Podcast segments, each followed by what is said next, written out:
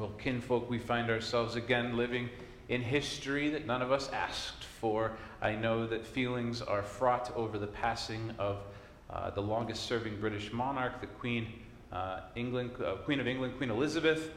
I want to make only one theological point, because our relationship with the crown has been fraught for hundreds of years. But it is very interesting to me that the ruler of England, the royal family, when they are in England, they are technically the head of the Anglican Church, in England.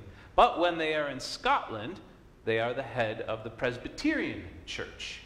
And so the Queen's decision to take her rest in Balmoral, where she passed, means that as an Anglican, she passed into light as a Presbyterian, which is meaningful for me, because we find grace in ecumenism and working together. So she will have a Presbyterian funeral.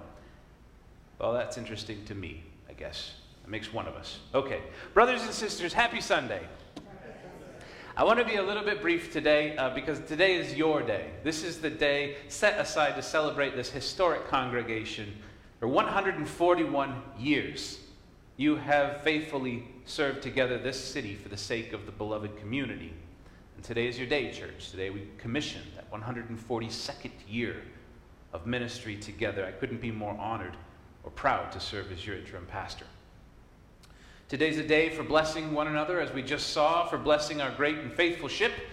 If we're in the shipyard today, beneath this beautiful nave here, this would be the day when I'd smash the champagne bottle, take her back out to sea.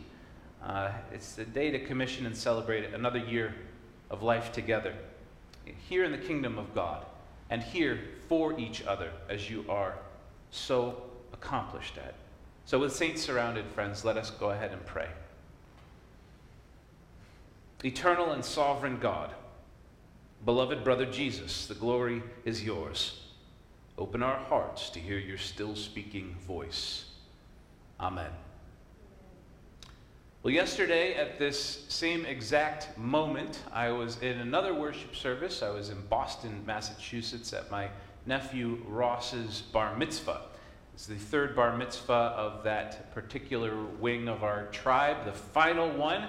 And as the uncle, it is my and my sister's responsibility to undress the Torah, which is a very fancy word for saying we've got to take the cover off of the Torah. And their Torah scroll is a Holocaust Torah. It was rescued from a German synagogue, and it's over 300 years old. It's a beautiful Torah scroll.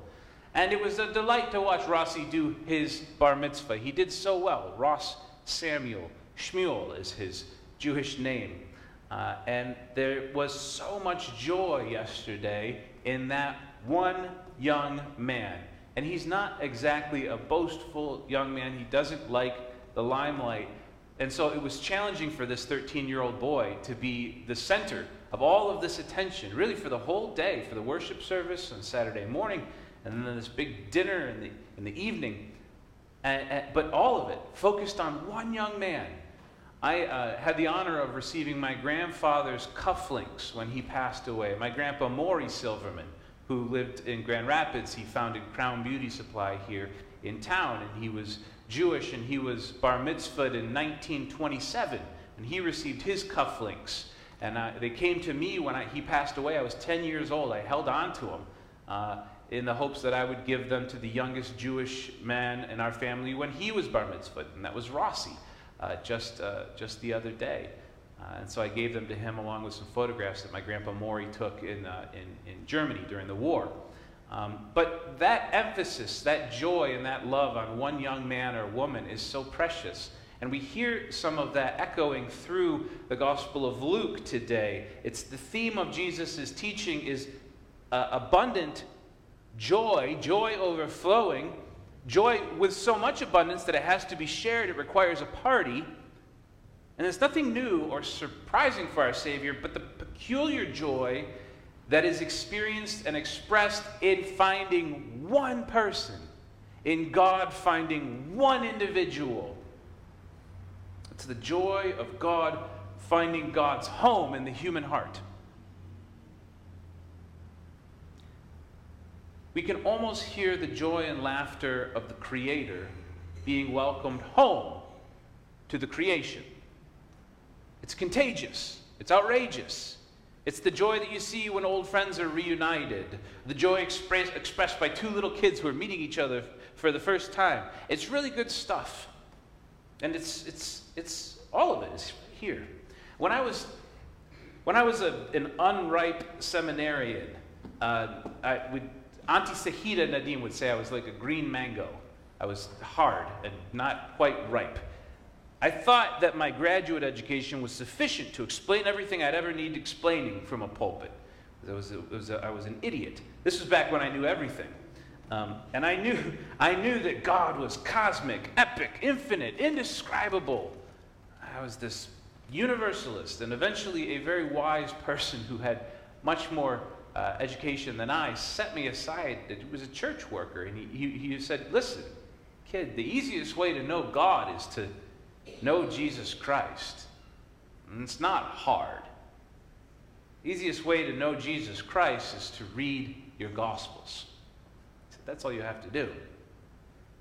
And today, Jesus is describing God in words that any of us can understand. Jesus says that God's a shepherd that has 100 sheep, and one of them has gone astray.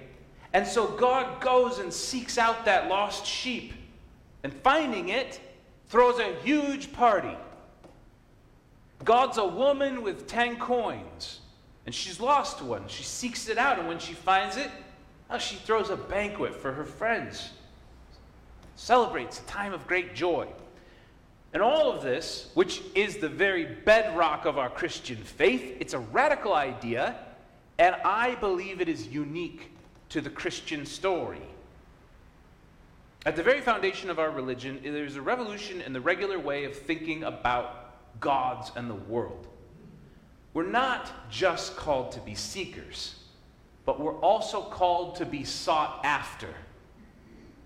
We're not so much on this journey toward a higher form of enlightenment, but rather we are waiting to be found. And we're not so much at war against a powerful enemy because the enemy has already been defeated in our understanding of the universe. Rather, we are invited to the victory feast. So Christianity then is not so much the story of humanity's search for God.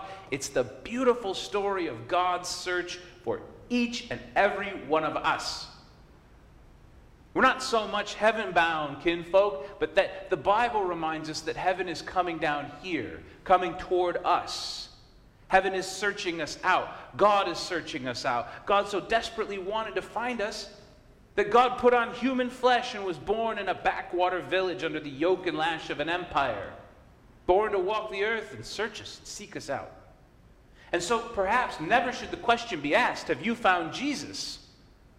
The question is not, have you found Jesus? The question at the living heart of our faith, rather, is, has he found you? Has Jesus found you? Have you stepped out of hiding?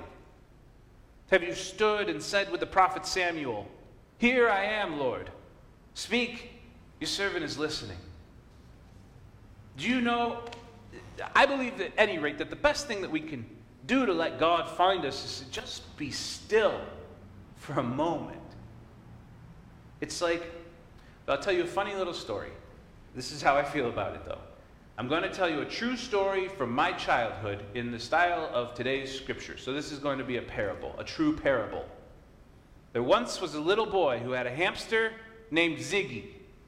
Ziggy, the hamster, when he was feeling froggy, he would escape from his hamster cage. And Ziggy would run all over this way and that, and the boy would chase after him, saying, Ziggy, hold still, please, Ziggy. Ziggy, please, God, don't go under the couch. Please, Ziggy. And eventually, Ziggy the hamster would stop right in the middle of the living room floor, and the boy would gather his hamster up and brought him safely back to his hamster house. And when he had brought Ziggy back to his home, he invited his older brother and his annoying baby sister into the room and said, look, Ziggy is home. Let's have a party.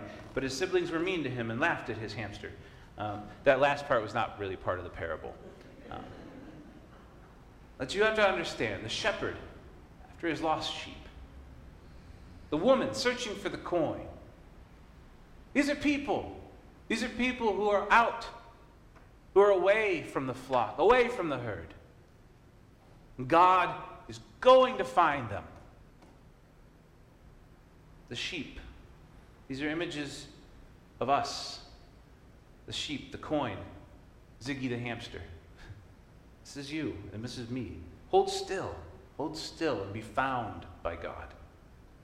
And then rest, for God is searching for you. Every single day, God is searching, desperately trying to find you, to hold you, to lift you up, to carry you home, to set you at ease. And then comes the joy. You know, that's what we're doing here, you know, Sunday after Sunday, as we've done it for almost 150 years. We're creeping up Sunday after Sunday. We're trying to be like Ziggy the hamster sitting still in the middle of the living room, saying, okay, all right, it's Sunday morning, I'll hold still for a moment, God. Here I am, Lord. Take me and hold me. And then we share in the joy.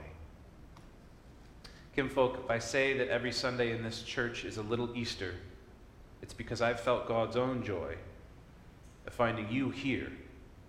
And God is here, finding you. Open yourself up to that divine love. It doesn't love like the world loves out there. God doesn't love the way that the world loves. God's love cannot be lost. It can only be left behind or turned away from. It is a fire that cannot be put out, a burning bush that is not consumed. God's love burns for you, and it will never, ever be extinguished. So stay still and stay with that love that God's given to us. We found great love here within this beautiful church. Again and again, and against all odds, we continue to lead in this community with a vision of justice and joy. How did we find ourselves here in this beautiful place?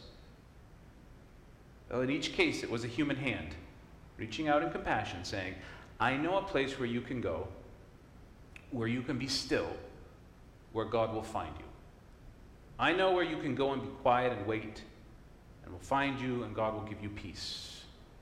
Be that hand this week. Be that person reaching into another's life and bringing them to a place where they can be still for a moment and be caught up in the wonder of the presence of God. Kinfolk, congratulations on all that you've accomplished together, and praise God for all that's been accomplished.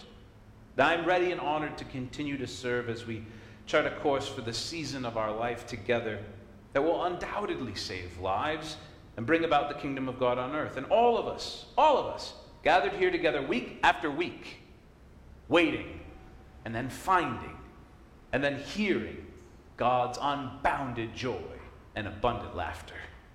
Amen. Amen.